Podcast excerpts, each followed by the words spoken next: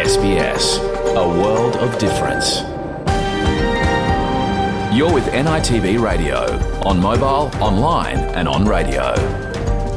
We acknowledge the traditional owners of the land NITV radio broadcasts from, the Wurundjeri Woiwurrung people of the Kulin Nation and their elders past and present. We also acknowledge all Aboriginal and Torres Strait Islander tribes and clans we broadcast to, from the mountains to the plains, from the desert to the sea, from fresh water to salt water. Yama, and welcome to NITV Radio. Coming up in your program uh, this Monday, the 31st of July. Well, July the 30th, which was yesterday, marked 15 years since a landmark High Court decision granted sea country legal rights to the Yolngu people of the Northern Territory. Court decision, as you'll hear, centered around 40 Yirrkala bark paintings from the saltwater collection, and this legal fight was just one small part of a much richer Indigenous history and relationship to the sea. Also on NITV Radio Today, last week, more than 60 Indigenous men who served for Australia during the Korean War were identified by the Australian War Memorial, a move that marked 70 years after the Korean Armistice Agreement. In the program today, we also have a conversation with uh, Jingaloo talking about uh, Dog Tag to Be Human 2023, her artwork that's been shortlisted among the finalists for Australia's longest running Indigenous Art Awards, the Natsias. All these stories and more coming to you after the latest news on NITV Radio. Bertrand Tungandame Ngaya. I am Bertrand Tungandame.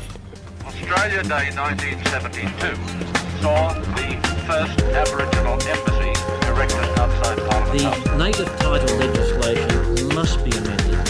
And they've walked this land so many times before anybody came. I am sorry.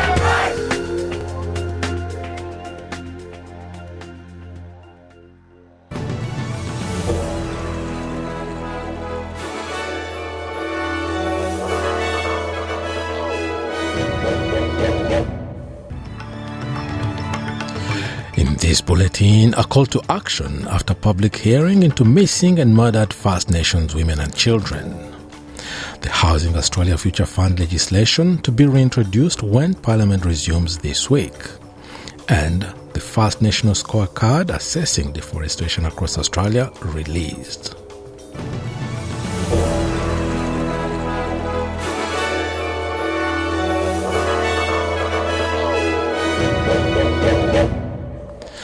Public hearing into missing and murdered First Nations women and children has finished with a list of Aboriginal women who have died in custody and a poignant reminder say her name. Latoya Rule from the Jumbunna Institute for Indigenous Education and Research read out some of the names of Aboriginal women who have died in custody to the Senate inquiry in Sydney. They pointed out that a great number of those related to the people who have been killed while in custody used the hashtag SayHerName as a call to action. Yesterday, July 30th, marked the 15th anniversary of a court, ca- a court case that gave sea rights to the Yolngu people who live on the northeastern Arnhem land on the Northern Territory. The legal victory guaranteed Indigenous ownership of around 80% of the Northern Territory's coastline. The 2008 ruling ended a decade long battle by the Yolngu people to have ownership of the intertidal zone around their lands. The move allowed traditional owners to make important decisions about fishing and commercial interests. Matt Poll, manager of Indigenous programs at the Australian National Maritime Museum, says the case was a significant extension of the land rights movement. He highlighted one historical precedent the admission of traditional Indigenous artworks as legal evidence. It was um, a really significant case in lots of sort of ways. The um, 80 bark paintings that were made as part of the saltwater bark painting collection, the community see those as legal documents more so than paintings. They were presented to the High Court of Australia, and the High Court of Australia actually recognised through these paintings and the their patterns, the subject matter, that there was a deeper connection to that of the which overruled terra nullius in a sense, or aqua nullius as it is. Prime Minister Anthony Albanese is set to reintroduce the Housing Australia Future Fund legislation to Parliament this week. A vote is expected in the lower house by October. It is the second time the bill will be introduced to Parliament, having failed to pass the Senate in June. The coalition rolled out its support for the bill from the outset, leaving the government to negotiate with the Greens and Crossbench. Greens housing spokesperson Max Chandler Mather told the ABC the proposed bill being reintroduced does not do enough to meet the need for social and affordable housing. I think it's important to note that under Labor's current plan, the Housing Australia Future Fund, the housing crisis will get much, much worse for two reasons. One, the proposed bill doesn't even meet the increase in need for social and affordable housing, and it does nothing for renters, for the one third of this country who rents. I should note that they're reintroducing the bill unchanged. Legislation for an increase to the job seeker payment is also expected to be introduced as Parliament resumes this week. Social Services Minister Amanda Rishworth has already announced the unemployment benefit will be lifted by $40 a fortnight starting in September. But for these changes to come into effect, Labour's safety net bill has to pass during this sitting fortnight. Cassandra Goldie from the Australian Council for Social Service says welfare groups are disappointed by the level of the increase as it's still well below what was recommended by the government's own Economic Inclusion Advisory Committee every dollar is welcome, but this won't get us where we need to be. Job seeker will still be a poverty payment um, despite um, this increase coming through in September. Missing Persons Week has begun in an effort to raise awareness of long-term missing persons and shed light on the trauma experienced by those loved ones who are left behind. The feelings of hope and hopelessness felt by the loved ones of those missing is known as ambiguous loss and is considered to be one of the most traumatic types of grief, and yet there are very few support services available. To bridge the gap, the Mist Foundation has now launched a free online masterclass to help police, social workers, and families navigate the grief. Dr. Sarah Wayland, an associate professor at the University of, of New England, has created and hosted the masterclass. The challenge when someone is missing is that there's no possibility of sitting with or learning to accept that the loss has occurred. So that loss remains in that really uncertain, traumatic space for longer periods of time. The first national scorecard assessing deforestation across Australia, Australian states and territories has been released. The scorecard issued by the Worldwide Fund for Nature Australia assesses which states are leading the way in protecting and restoring trees and which states are lagging behind. New South Wales and Queensland have both been given the status of very poor on the scorecard, securing a position as Australia's worst clearers of trees. Dr. Stuart Blanch is a conservation scientist with WWF Australia. He says the scorecard brings attention to the positive work being done by some states and territories, as well as the urgent need for improvement in some locations if Australia is to reach set targets. It shows a bag of mixed results. No government gets good or let alone very good, and we have a couple at very poor. So we all have a long way to go, particularly if we're going to achieve the Australian government's commitment to halt and reverse forest loss and land degradation by 2030. The federal government is reassuring Indonesian authorities that Australian animal exports are free from the deadly lumpy skin disease. Indonesia has paused exports from four Australian facilities pending further testing of animals after a small number of exported cattle were detected with the disease. But Federal Agriculture Minister Murray Watt says Australia remains free of the disease. The federal government has briefed state and territory ministers, met with Australia's ambassador to Indonesia and other departmental officers, and begun rapid diagnostic testing of cattle across northern Australia. An air safety investigation team has arrived in Queensland to examine the crash of an Australian Army helicopter during exercise Talisman Sabre. There are grave fears for the lives of the crewmen who have now been identified as Captain Daniel Lyon, Lieutenant Maxwell Nugent, Warrant Officer Class 2 Joseph Laycock, and Corporal Alexander Naggs. They were on board the Taipan helicopter when it crashed in water near Queensland's Lindeman Island on Friday. Minister for the Environment and Water Tanya Plibersek told Sky News while a thorough investigation into what went wrong will take place, the first priority is on finding those still missing. Our first focus is on finding the four missing personnel and on supporting their families. Of course, the next very important question is what's gone wrong here? What's gone wrong mechanically? Uh, of course, the investigation has to be thorough and it has to be complete. We need answers. Australia has resumed its place in an international military training exercise following the Army helicopter crash in Queensland, feared to have claimed the lives of its four crew members. Talisman Sabre Exercise Director Brigadier Damian Hill says he temporarily paused the exercises over the weekend to allow personnel to contact family in the wake of the crash, but drills have now recommenced in the Northern Territory and Western Australia. Meanwhile, Defense Minister Richard Marles and his United States counterpart Lloyd Austin have met with soldiers from the multiple countries participating in the war games. Speaking in Townsville, Defense Secretary Austin says the two weeks of integrated training speaks to the country's united vision for the region. We will continue to stand by our, our allies.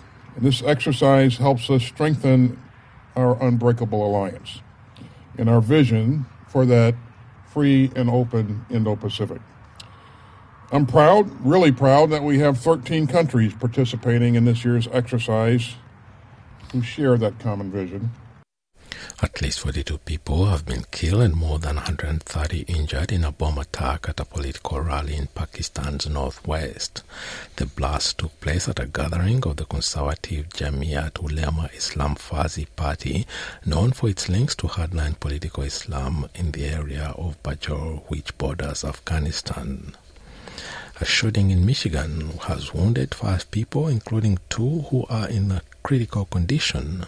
The Lansing Police Department says officers responded to reports of a shooting early Sunday morning.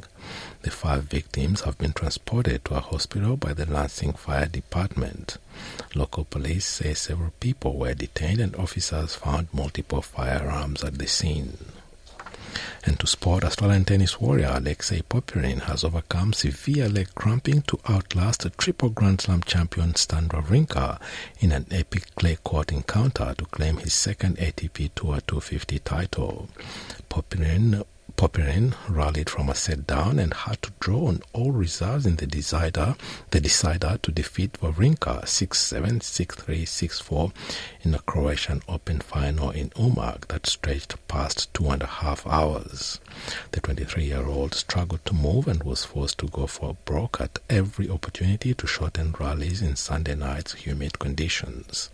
But the former French Open junior champion came up trumps to join an illustrious group of names, including newly crowned Wimbledon champion and world number one Carlos Alcaraz, on the tournament's honor roll. Now having a look at the weather around the country. Broome, sunny 26, Perth, partly cloudy 20, Adelaide, possible showers 16, Melbourne, partly cloudy 17, Hobart, showers and windy 30 degrees, Albury Wodonga, mostly sunny 12, Canberra, cloud clearing 16 degrees, Wollongong, sunny 22, Sydney, also sunny 22, Newcastle, similar conditions, Brisbane, sunny 27, Townsville, mostly sunny 26, Cairns, a shower 227, Alice Springs, partly cloudy 24, Darwin, sunny 33, and the Torres Strait Islands, a mostly cloudy day, at top of 29 degrees. And that is NITV Radio News.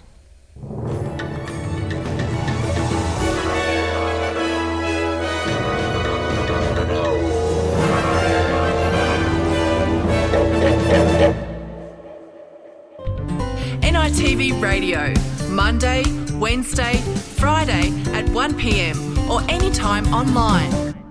I am Bertrand Tungandame and you're listening to NITV Radio coming to you from Naarm on the Kulin Nation uh, this Monday afternoon.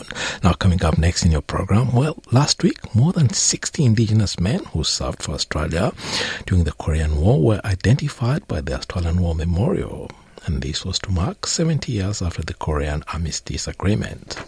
In the program today, we also have a conversation with uh, Jingalu talking about a Dog Tag to Be Human 2023, her artwork that's been shortlisted among the finalists for Australia's longest running Indigenous Art Awards, uh, the Natsias. But first, let's, ex- let's explore a landmark High Court decision 15 years ago granting Sea country legal rights to the Yolngu people of the Northern Territory.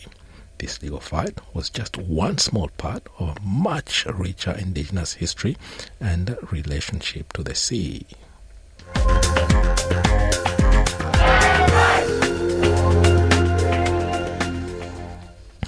The 30th of July, which was just yesterday, marked the 15th anniversary of a court case that gave sea rights to the Yolngu people.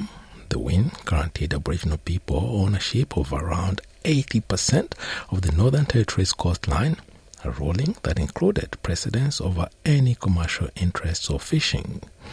And a series of back paintings were at the center of the ruling. Peggy Giakoumelos reports. It's been 15 years since a landmark High Court decision granted Sea country legal rights to the Yolngu people of northeast Arnhem Land in the Northern Territory. The ruling, which gave traditional sea rights over coastal waters, set a precedent, with a series of bark paintings playing an important role in the High Court's recognition of the Yolngu's connection to the coastal waters. Matt Poll is the manager of Indigenous programs at the Australian National Maritime Museum Museum, which is also marking the anniversary. He says the 2008 sea rights case was probably one of the most significant extensions of the land rights movement in Australian history. The recognition of the Yolngu people's territorial rights over their seas and coastlines of Blue Mud Bay um, is a recognition of the the pre-existing connection to country that has been ancestrally connected to the Yolngu people in that region, and it was um, a really significant case in lots of sort of ways. The um, 80 bark paintings that were made as part of the saltwater bark painting collection, the community see those as legal documents more so than paintings. They were presented to the High Court of Australia, and the High Court of Australia actually recognised through these paintings and the their patterns, the subject matter, that there was a deeper connection to that of the which overruled terra nullius in a sense, or aqua nullius as it is. The ruling ended a decade long battle by the Yolngu to have ownership of the intertidal zone around their lands recognised. The ruling meant that around 80% of the Northern Territory's coastline was now under Aboriginal ownership, meaning that traditional owners could make important decisions about fishing and commercial interests. But it wasn't the first legal fight for native title to sea in the Northern Territory. The movement for sea rights dates back to the 1970s. This was when the Woodward Royal Commission into Aboriginal Land Rights noted that questions about land rights also extended out to sea. In his final report, released in 1973, Justice Woodward recommended that a buffer zone of up to two kilometres out to sea should be closed to non Indigenous people to protect Aboriginal land. Marcus Barber is an environmental anthropologist in land and water at the CSIRO and has helped map waterways for sea rights. The history of the sea rights it goes back to the creation of the Land Rights Act in the 70s that the Yolngu were integral in in um, in enforcing, I guess, or in stimulating in uh, non-Indigenous society the creation of that act to recognise their rights. At the time, there was discussion about the fact that Yolngu understandings of their country go into the sea, um, and there was a very limited form of that that was able to be uh, recognised in the Land Rights Act, but it was insufficient for a whole range of reasons. Integral to the 2008 ruling were 80 bark paintings by 40 artists. The Maritime Museum's Matt Poll explains the paintings were spread across 15 different clan groupings, which stretched all the way from Blue Mud Bay to Yirrkala and across to Arnhem Bay. He says the paintings are a living ancestral connection, highlighting the importance of the sea in people's lives. Not surprisingly, there's ancestral stories of creation depicted in a lot of these paintings, but there's also people's personal totemic affiliations to many of those seen life as well, and many of the responsibilities that people have. I mean, the first paintings are connected to the the origin of the whole story of the bark paintings. There was a legal fisherman who, for several hundred years, had been um, you know, desecrating these waters. What sparked the case was the desecration of Baru, the ancestral crocodile, and uh, one of the Marawili family members who found the um, the crocodile, which had been desecrated, it just sparked this um, this conversation, which led all the way up to the High Court case. Matt Poll says the artworks have acted as a type of template, a chain of stories that have been used for self expression and as a protest document. Djambawa Marawili is an Aboriginal artist whose work has played an essential part in the recognition of sea rights. Art painting, it's it is a document that, uh, from what I say, it was document from our ancestral being to our grandfather, to our father, and to us. This is the story about our sea. The first legal fight for native title to sea country also occurred in the Northern Territory, with the people of Croker Island having native title recognised to the seas surrounding their island in 2001. There have now been a number of successful native title claims to sea country. James Holman is a director of the Joglupanyu Aboriginal Corporation, which is also involved in marking the anniversary of the 2008 ruling this week in the small community of Baniyala. He hopes the anniversary will raise more awareness about sea rights. And I think it's important to understand that country means land and sea. Uh, waters flow through the land into the sea, back into the clouds, back into the land, and that cycle doesn't end. And it's something that is a part of all the decision making, planning, the vision, and the story of what is happening the bark paintings have been on display at the Australian National Maritime Museum in Sydney on and off for a number of years. Matt Poll says they are extraordinary in their detail, using artistic production to tell complex stories. When the artists talk about patterns coming from the land or from song that comes from the sound of water or even dance moves that comes from the wind blowing through the trees, there's this way that the land and the sea speaks through artistic production and and in many ways, that's why these paintings sort of write themselves in a sense. The living people who they're connected to are just custodians of temporary parts of that story, which is passed on intergenerationally through, you know, families since time began until until the end. Peggy Giakoumelos, SBS News. Visit sbs.com.au slash nitv radio. More than 60 First Nations troops who served in the Korean War have been officially recognized, coinciding with the anniversary of the end to fighting in the conflict. Experts say it's a major step to honoring the sacrifices of First Nations veterans and recording their contributions. Kara Haynes has this report. On the 27th of July 1953, the Korean War ended. At least 60 First Nations soldiers are known to have served in the military during the conflict, and they're now being officially recognised by the Australian War Memorial some 70 years later. Garth O'Connell is the memorial's military curator. The issue of their Aboriginality of the servicemen in the 1950s is, uh, is very clear cut. It wasn't discussed, it wasn't needed, it wasn't asked for by the Defence Department uh, who, uh, who were part of the enlistment process. It wasn't until the mid 1990s that they that like defence even started to ask that question, which many people now recognise in any paperwork from the federal government. Just tick the box: Are you Aboriginal and/or Torres Strait Islander? 65 Indigenous men's names will be published as part of the memorial's ongoing research to recognise all Indigenous servicemen and women.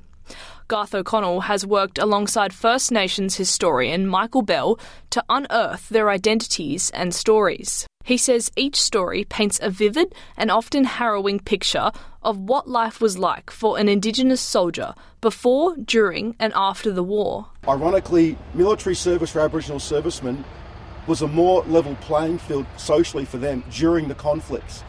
After they returned from these conflicts, that was when they then re experienced are, are forms of cultural of cultural like biases against their Aboriginality. And so that's why these men um, often just served as what we call a green skin army. Regardless of whether you're Asian, Australian, Aboriginal, white, whatever, in the service, pretty much that issue of their ethnicity or their background didn't mean anything. So for these men, it was um, it was it was not really an issue. It was only after they returned to Australia. Mr O'Connell says the research into the Indigenous veterans has been a collaboration with the soldiers' families, part of a painstaking process to confirm who they are. We have identified these men um, over the years through a combination of factors.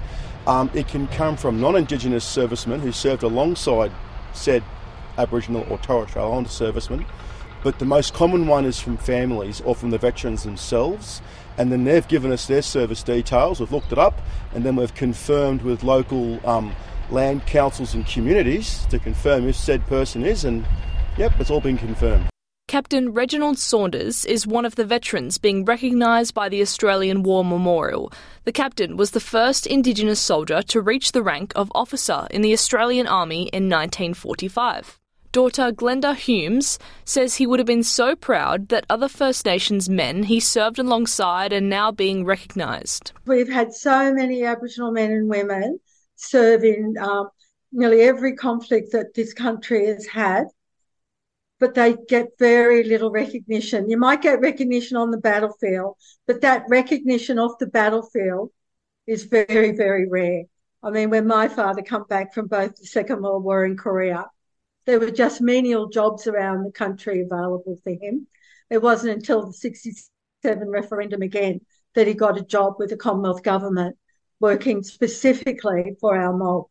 More and more First Nations families are now contacting the War Memorial about relatives who fought overseas.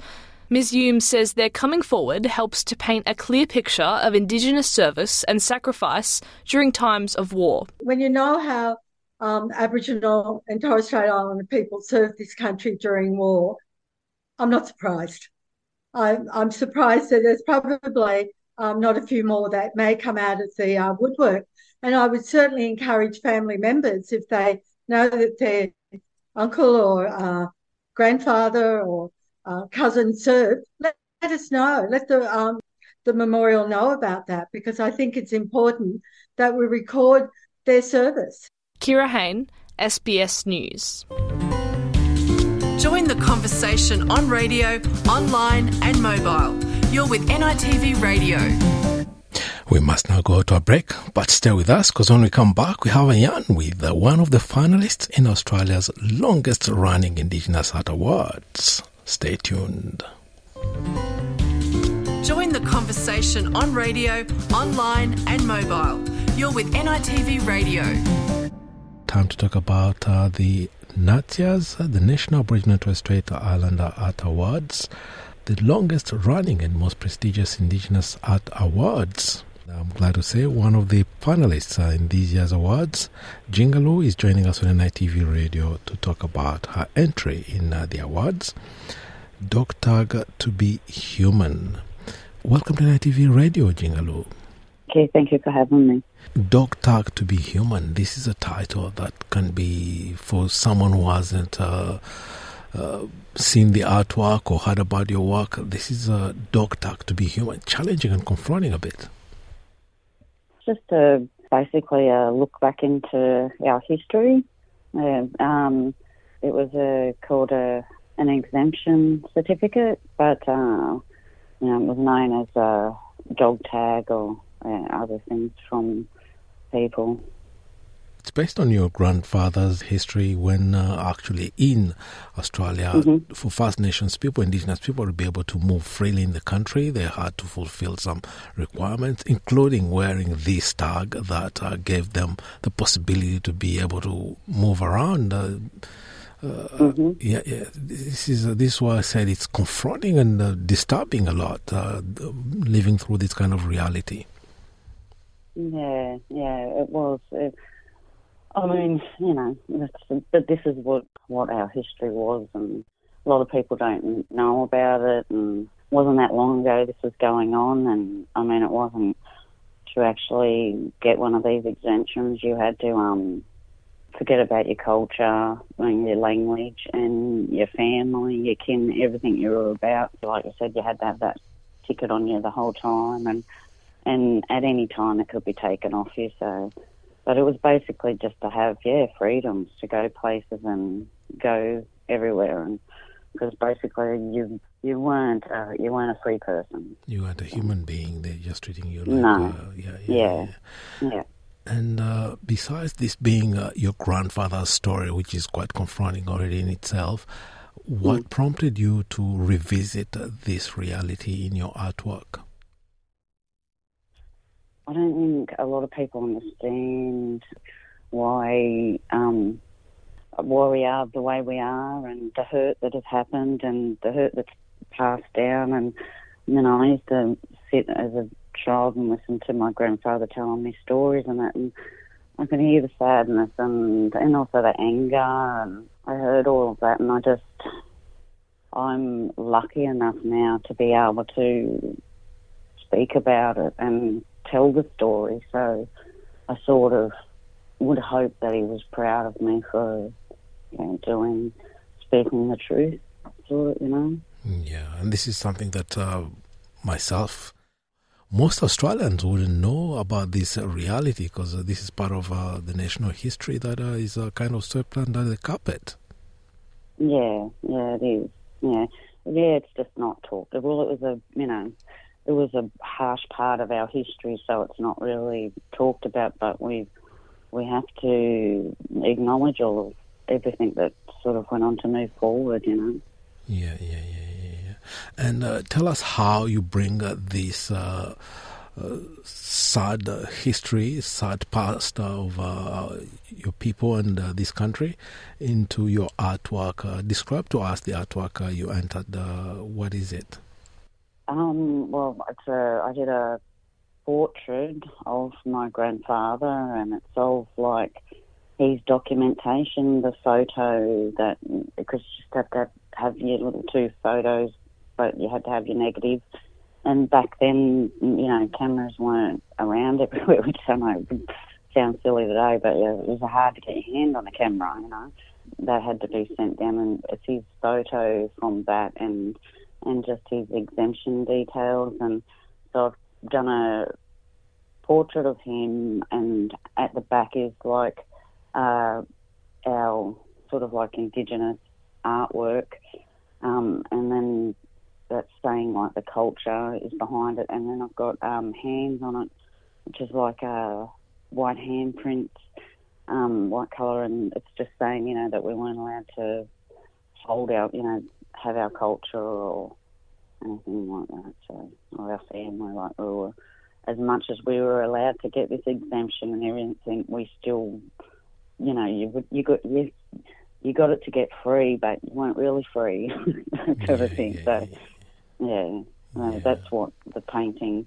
But yeah, it's just basically showing um, people what. And it wasn't too long ago, you know, that our people went through this, and this is still in people's, you know, it's in their memories, it's in their in their hearts, and you know, people still cry over it, and Uh, looking at uh, the f- photograph uh, that I saw of it, it looks like Mm. uh, white hands actually soiling uh, First Nations artwork.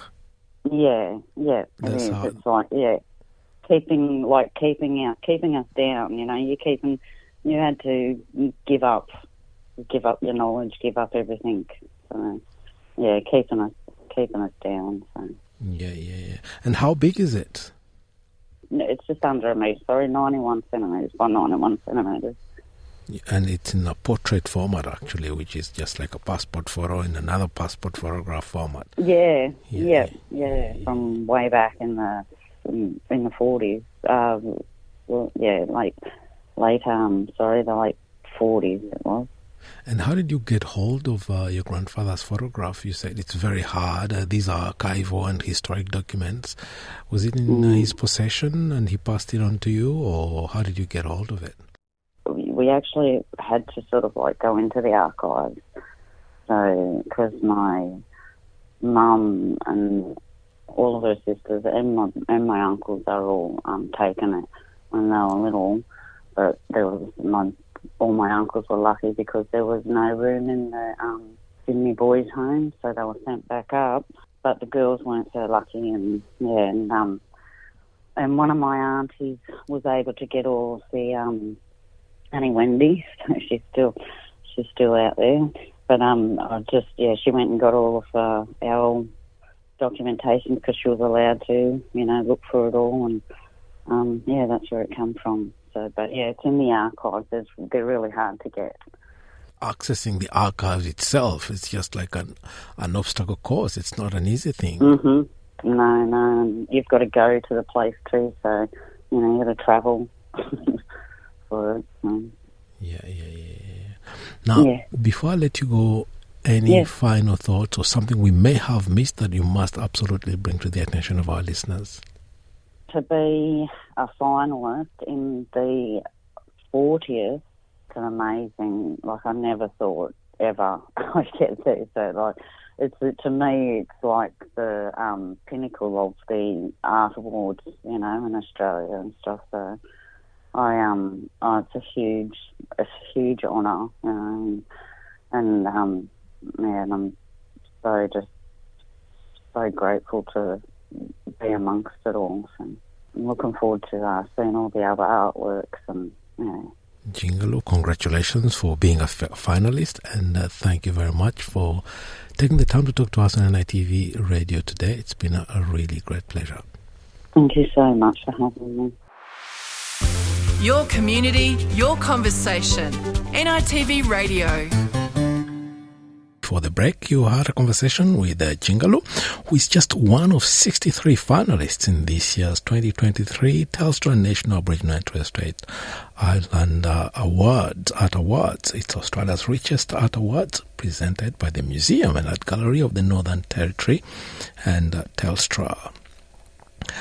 Winners for this year's awards will be announced on uh, the 11th of August 2023 at 6:30 p.m. uh, in Sydney, and the exhibition will formally open on the 12th of August at uh, the Museum and Art Gallery of the Northern Territory.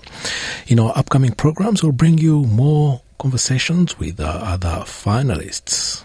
We must now step aside for a short break. When we come back, Mitch Tambo presents his latest single, Yugal Yulugi. NITV Radio. Monday, Wednesday, Friday at 1pm or anytime online. Welcome back. Now, a couple of months ago, Mitch Tambo released a new high energy single, Yugal Yulugi. I took the opportunity to catch up with him, and as you'll hear, the song Yugal Yulugi transcends language barriers and is highly empowering. Yugal Yulugi, which means song dance, and it's just all about coming together with your community, your loved ones, your village, if you like, being out under the open night sky and just letting go of all the weight of the world and just getting set free in celebration. But the posing question being, when the sun rises tomorrow, will you walk in that new freedom? Will you walk having let go of everything, or will you carry it all back into your future? And that's what it's really about. So um, I'm really blessed to have it out. Really pumped that Fox Footy took it on board for Indigenous round, and um, that we got to perform it for the opening too up there in Suncorp Stadium, and got to do half time for Sydney Swans versus Carlton. It's been an incredible release, and just really blessed to have it out. To be honest, brother. Yeah, Yugal Yulugi. Can you tell us a little bit more about the choice of uh, this title? It's in your language, Kamilaroi language, as usual. Uh, yeah, tell us a little bit more about uh, your choice of uh, this title. Yeah, so Yugal Yulugi means song dance, and I think it just goes without saying, you know, the power in movement, the power in song, um, the healing um, that comes within music and dance and that kind of movement. And um, also, you know, we all have a song um, that is a soundtrack of our life, or we've got many songs that, you know, take us back to certain memories and things. But this in particular is about the power in song and dance in terms of celebration and in terms of letting go and being set free. Yeah, it's already, you know, setting new records uh, with downloads and, uh, uh, you know, being streamed all over the country. Were you expecting that it would be picked up for the Indigenous round?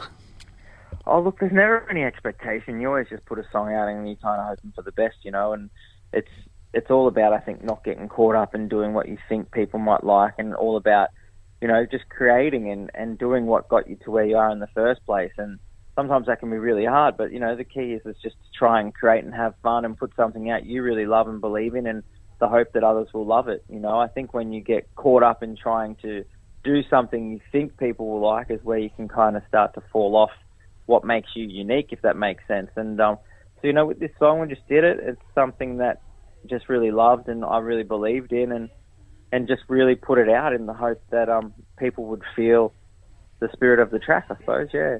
Yeah, and he said that uh, this song, which is self-penned, you wrote it yourself and uh, produced it, it transcends language barriers. Yeah, I mean, I think it's a song that um, is quite cinematic. It's anthemic. It's a really big sound. Like if you've got a great sound system, I think you're going to love it because um, there's so much happening in the production.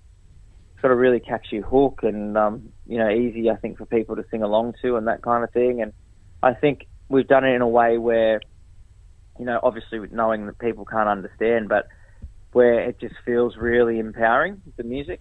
Yeah. And I think I've been able to keep really integral to who I am as an artist in terms of the way that I'm singing it and the way that I'm I'm putting it out there. I wanted it to feel almost like my older stuff meets my new stuff, um, where you can feel that sort of authenticity and also feel where I've come from and where I'm going, if that makes sense.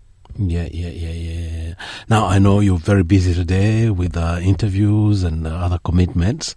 Just a closing word for our listeners. Yeah, look, I mean, anyone out there listening, I just really appreciate your support. I'm just really humbled by it, and I just thank you for taking on, you know, something different and embracing it and making it a part of your catalogue and a part of your journey. And to anyone out there that's uh, on the fence about putting something out there or doing something, my advice is just do it. Dare to be you.